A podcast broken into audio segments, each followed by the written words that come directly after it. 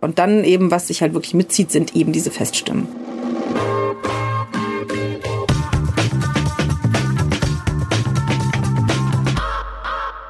Und nach Tribe kam? Oh, das weiß ich nicht. Ähm, alles. Dann Episodenrollen und dann ging es immer weiter. Und dann eben, was, was dich halt wirklich mitzieht, sind eben diese Feststimmen. Also ja, ja. eine Und dann kam Jennifer oder so. Naja, die kam dann sehr viel später, aber ja, die kam dann auch. Genau. Ja.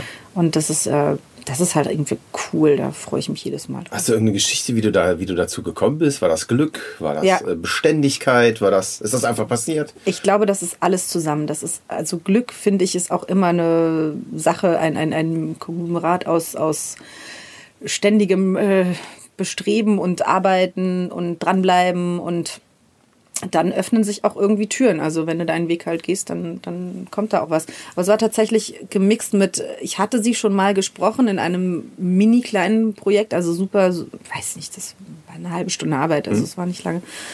Und dann hatte ich die Hörbücher zu Panem eingelesen und darüber kam dann so.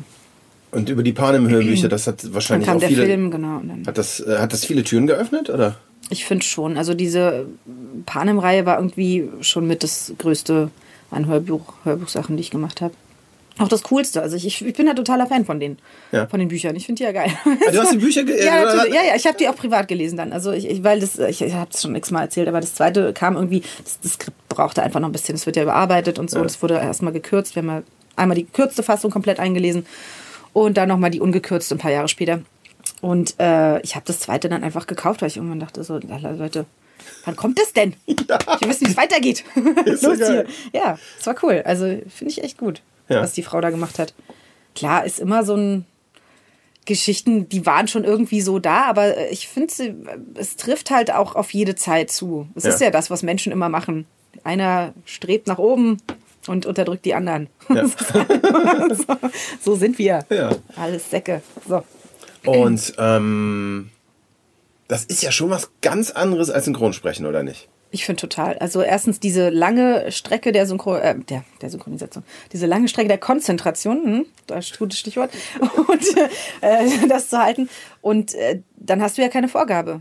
Und du wechselst zwischen mehreren Rollen. Du wechselst zwischen der Erzählerrolle, den ganzen einzelnen Rollen, äh, Ich-Perspektive. Also auch nochmal, der Erzähler hat ja auch nochmal verschiedene Varianten, dass er so, sag ich mal, ein bisschen plakativ erzählt oder dann was Eigenes einfließen lässt oder in Erinnerung schwelgt oder was auch immer in seinen Gedanken, seine Gedanken kundtut. Und das sind so viele Wechsel und die gehen sehr, sehr schnell. Und das soll natürlich möglichst flüssig sein.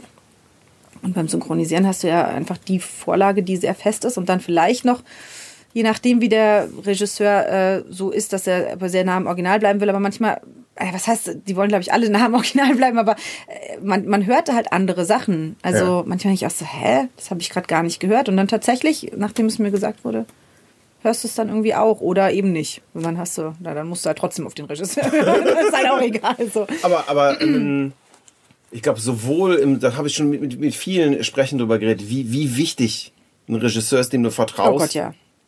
Hammer wichtig, oder? Ich finde total, also äh, zum einen, weil ja doch, äh, ich weiß nicht, wie es den anderen geht, aber bei mir ist es auf jeden Fall so, dass ich schon sehr selbstkritisch bin und äh, wenn da einmal der Kritikschalter umgelegt ist, dann, dann ist man auch nicht mehr richtig drin. Also Echt, muss gehst halt du so nach Hause mit, boah, war ich heute scheiße und das ist der Horror und ich Nein, auf inzwischen mit. nicht. Nee, das Nein, wollte ich doch nicht mehr, aber früher schon. Ja? Bei, bei The Tribe. ich habe dem Regisseur zwar vertraut, aber ich habe nicht das raus. Ich habe ja gespürt, dass ich das nicht rauskriege, was ich, was ich will. Und wenn du es dir dann später anhörst und dann merkst du auch so Innenohr, Außenohr, sag ich immer, also das, was du jetzt gerade sprichst, ist ja das, was du jetzt so vom Innenohr wahrnimmst.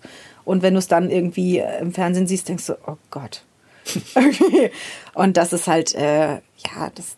Aber äh, nee, in- inzwischen merke ich das dann auch selber, aber, aber dann auch, auch da mal die Füße stillzuhalten und den Leuten auch zu vertrauen und dann nicht so seinen seinen Perfektionsdrang da irgendwie noch äh, rauszuholen und, und einfach mal auch zu sagen, okay, das war jetzt auch gut so. Das muss jetzt nicht. Ist es, ist es nicht manchmal auch so, dass man selber vielleicht einen ganz anderen Perfektionsanspruch hat, als die Rolle, die, die Situation oder Regie gerade braucht?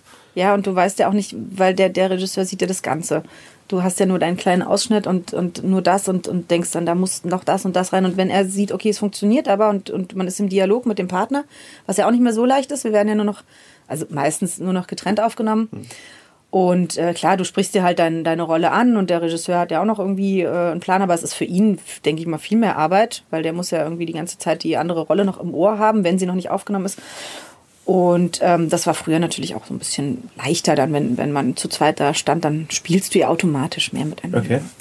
Und was meinst du damit früher versus heute? Also, weil du heute nur das alleine. Ist von, ja, das ist, ich weiß nicht seit wie vielen Jahren das ist, aber das ist einfach seit ein paar Jahren, ja, wegen Mischen und so und auch Zeitersparnis, glaube ich. Ist es wirklich eine Zeitersparnis?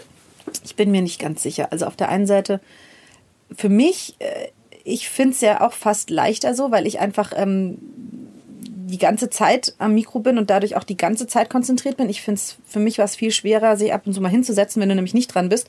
Dann setzt du dich ja, dann du stehst ja nicht die ganze Zeit neben deinem Partner ja. und nervst den und glotzt den an oder so. Ne? Also der auch bescheuert.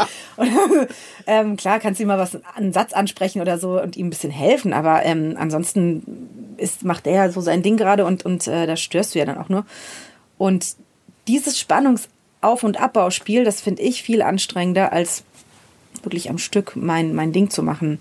Aber es ist natürlich auch schön, mit einem Kollegen irgendwie im Studio zu stehen und, und erstens den Anspielpartner zu haben und auch für die Stimmung. Es ist ja auch manchmal so, dass man denkt so, zack, schnell, schnell, schnell und dann gehst du raus und hast mit keinem geredet irgendwie so richtig. Ja. Also ist ja auch, ja. Ach, hat alles sein Für und Wider. Aber so ist es halt zumindest aber, jetzt. Aber, aber, aber ist es so, also ich, ich habe ja so in meinem Vorleben als, als, als äh, mhm. Tonmeister und, und Producer immer, äh, ich, ich kenne nur die andere Seite. Ne? Also ich habe nie selber als Artist oder so gearbeitet. Ähm, dass ich das Gefühl habe, dass sehr wenige sehr gut, auch wirklich sehr gute Performer überhaupt in der Lage sind, in der Sekunde der Performance ihre Performance zu beurteilen. Das heißt, dieses möglicherweise, ich fühle mich persönlich gerade nicht so schön, weil ich das Surrounding nicht verstehe, mhm. hat überhaupt, das korreliert nicht mit der Qualität, die nachher auf ja, dem Band ist. Das ist nämlich das genau ist völlig Punkt. verrückt. Ja, da hast du total recht. Also ich finde zwar eben, was ich sage immer aus dem Ohr Abgleich, dass, dass man mehr äh, spürt oder merkt, ob das jetzt gerade funktioniert hat oder nicht. Aber wenn ich mich an meine Schauspielseminare, Workshops, was auch immer erinnere und wir auch was aufgenommen haben auf Kamera, mit der Kamera und uns das danach angeguckt haben oder allein wenn du schon rausgehst aus dem Raum und das ist ein Cut, Cut und raus und fertig, dachte ich immer, ich habe keine Ahnung, was es geworden ist. Ich weiß es wirklich nicht. Und ich glaube, das ist aber auch so ein ein gewisses Gefühl kriegst du, glaube ich, irgendwann schon dafür. Beim Schauspiel weiß ich es jetzt nicht. Und gerade, aber gerade dann ist doch der Regisseur ultra wichtig, weil ja, genau. wenn du dem genau. vertraut hast. Richtig. Aber nach, du musst ihm halt. Und nachher eine scheiß Kritik oder was immer, falls da ja. Eine Scheiß auf Kritik gibt oder nicht. Aber Ja, das das- ist ja dann richtig doof, ne? Ja, das finde ich auch irgendwie dann. Ja. Mal passiert, oder? Nee, aber es gab schon mal so den Fall, dass ich dachte, oh, es hat sich so gut angefühlt und wir haben so krass gearbeitet und dann war es danach fast schon zu clean, weil man zu viel dran gefeilt hat. Ja. Also dann ist irgendwie die Seele raus, sag ich mal.